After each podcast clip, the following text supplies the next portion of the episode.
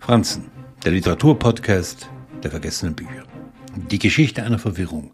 Wie auch anders soll ein Autor einer fremden Welt begegnen, in die er zwar hineingeboren wurde, aber seine Kindheit in Lagos verbrachte.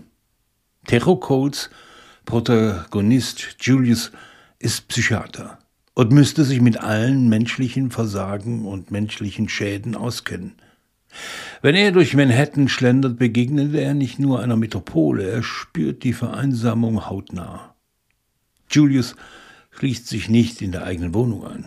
Ihn drängt es ins Freie, in die Parks, entlang der Geschäfte, in die menschenüberfüllten Straßen.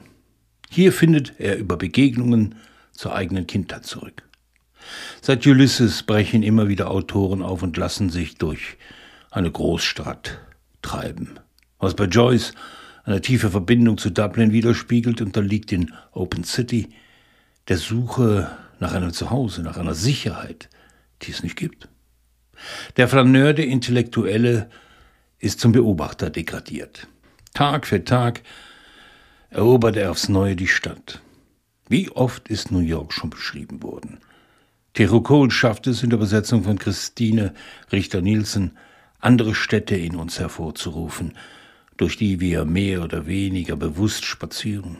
In unseren Gedanken gefangen an Beziehungen, auf die Probe gestellten Freundschaften, an gescheiterte Neuanfänge. Wenn sich Julius dem Vorwurf der Vergewaltigung gegenüber sieht, ist er längst nicht mehr der Held seiner Geschichte. Vielmehr ist es New York, das die sympathischen wie die schrecklichen Geheimnisse birgt. Terror Cole gelingt es Themen wie Migration, Rassismus, Hass, Isolation, auch Langeweile als Tableau für verstörende dunkle Schatten aufzuziehen.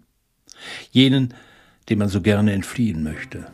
Ein literarischer Balanceakt, der zeigt, wie brüchig das eigene Bild von sich ist, wenn das Fremde in einem selbst ruht.